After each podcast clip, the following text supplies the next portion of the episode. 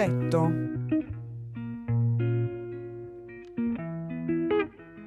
Il tetto è l'unità minima della casa. Già da solo incarna l'idea di riparo e di protezione primaria dagli agenti atmosferici. Questa funzione è ben rappresentata dall'immagine di avere un tetto sopra la testa, ma è anche la ragione per la quale, ad esempio, Gio Ponti si rifiuta di considerare il tetto come una parte dell'architettura, ritenendolo semplicemente una copertura estranea alla progettazione. Così scrive in Amate l'architettura, 1957. L'architettura finisce alla gronda, al coronamento. Il tetto è a ogni modo una copertura logica, perfetta, leggera, aerata, coibente. Il tetto solito a due falde, come un giornale piegato, l'ha lasciato ai carpentieri. Tra le tipologie fondamentali di copertura è proprio il tetto a falda, quello dalla forma più immediata e archetipa, riconosciuta e disegnata anche dai bambini. Questo genere di tetto coincide con la storia stessa dell'uomo.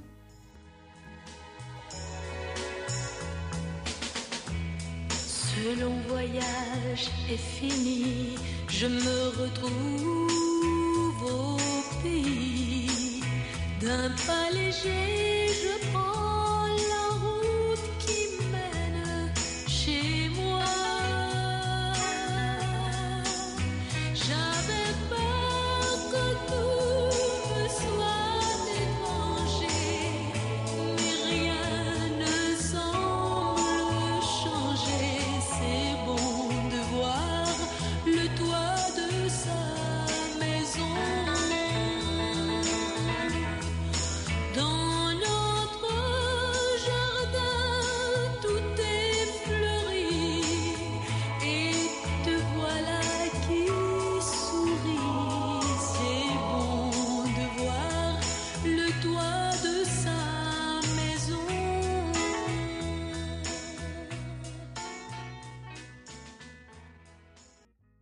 Le falde, cioè i piani inclinati, sono comprese tra una linea di colmo o di displuvio in sommità e da una linea di gronda nella parte inferiore. Il dispositivo a falda ha sviluppato nel tempo e nello spazio numerose variazioni, a falda unica, a shed, a padiglione, a smusso, a piramide, a crociera, a botte, a losanghe, a bulbo, a campana, a pagoda. Nel caso dei tetti piani, di tradizione mediterranea, la copertura è orizzontale, con una pendenza minima per il deflusso dell'acqua. Qualora fosse abitabile, il tetto piano va a formare una terrazza e per questa ragione tecnicamente non viene considerato un tetto vero e proprio. Esistono in realtà numerose fattispecie di tetto e la loro forma è soggetta a variabili sottoposte a un sovraccarico di significati locali e culturali. Così, se da una parte il tetto è una forma astratta ed essenziale, dall'altro è anche l'espressione di regionalismi indelebili e di stili ultra riconoscibili.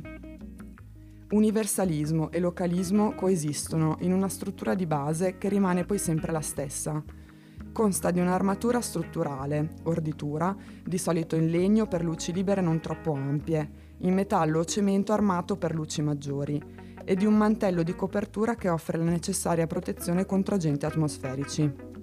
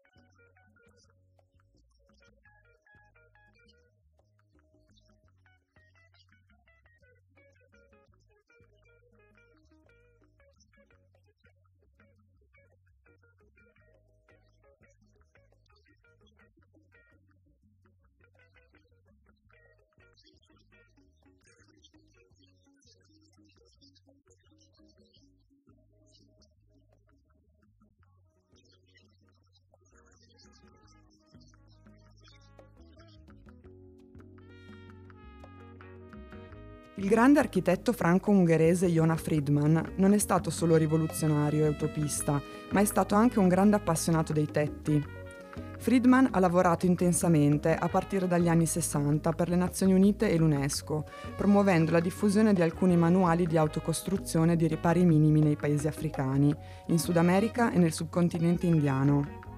Focalizzando la sua ricerca sulle abitazioni a basso costo, Friedman sosteneva che il design fosse diventato una dimensione elitaria della progettualità e che invece andasse recuperata la sua vera essenza, vale a dire quella di creare oggetti popolari e realizzabili da tutti per proprio conto. Consapevole del potenziale comunicativo delle immagini, Friedman ha scritto dei manuali di autoprogettazione illustrati, di grande immediatezza e facilità di comprensione, L'intenzione è quella di mettere chiunque nella condizione di capire i meccanismi della costruzione di base, applicandoli facilmente. Vous communiquez à travers des dessins presque comme de la bande dessinée. Est-ce que c'est pour s'adresser à un public de néophytes? Ma femme a été cinéaste, alors nous avons fait des dessins animés. Et des dessins animés, j'ai utilisé aussi des euh, principe que j'utilise dans l'architecture. Donc, au lieu de faire des, qu'est-ce qui s'appelait des cellulos, des dessins face à face, j'ai fait quelque chose que les dessins ont été sur un cube et vous avez tourné. Donc, on a fait très facilement des dessins. Et puis, en 62, j'ai reçu le Lion d'Or de Venise pour ces dessins extrêmement simples. J'ai découvert par ces dessins animés que des dessins simplifiés, c'est le meilleur moyen de communiquer. On peut expliquer quelque chose en parole, il y a toujours quelque chose qui manque mais avec quelques dessins très simples, vous rajoutez la euh, viande uh, au testo. Il più famoso di questi manuali si intitola proprio Tetti e condensa l'impegno dell'architetto per l'apprendimento e la diffusione delle tecniche costruttive nei paesi svantaggiati.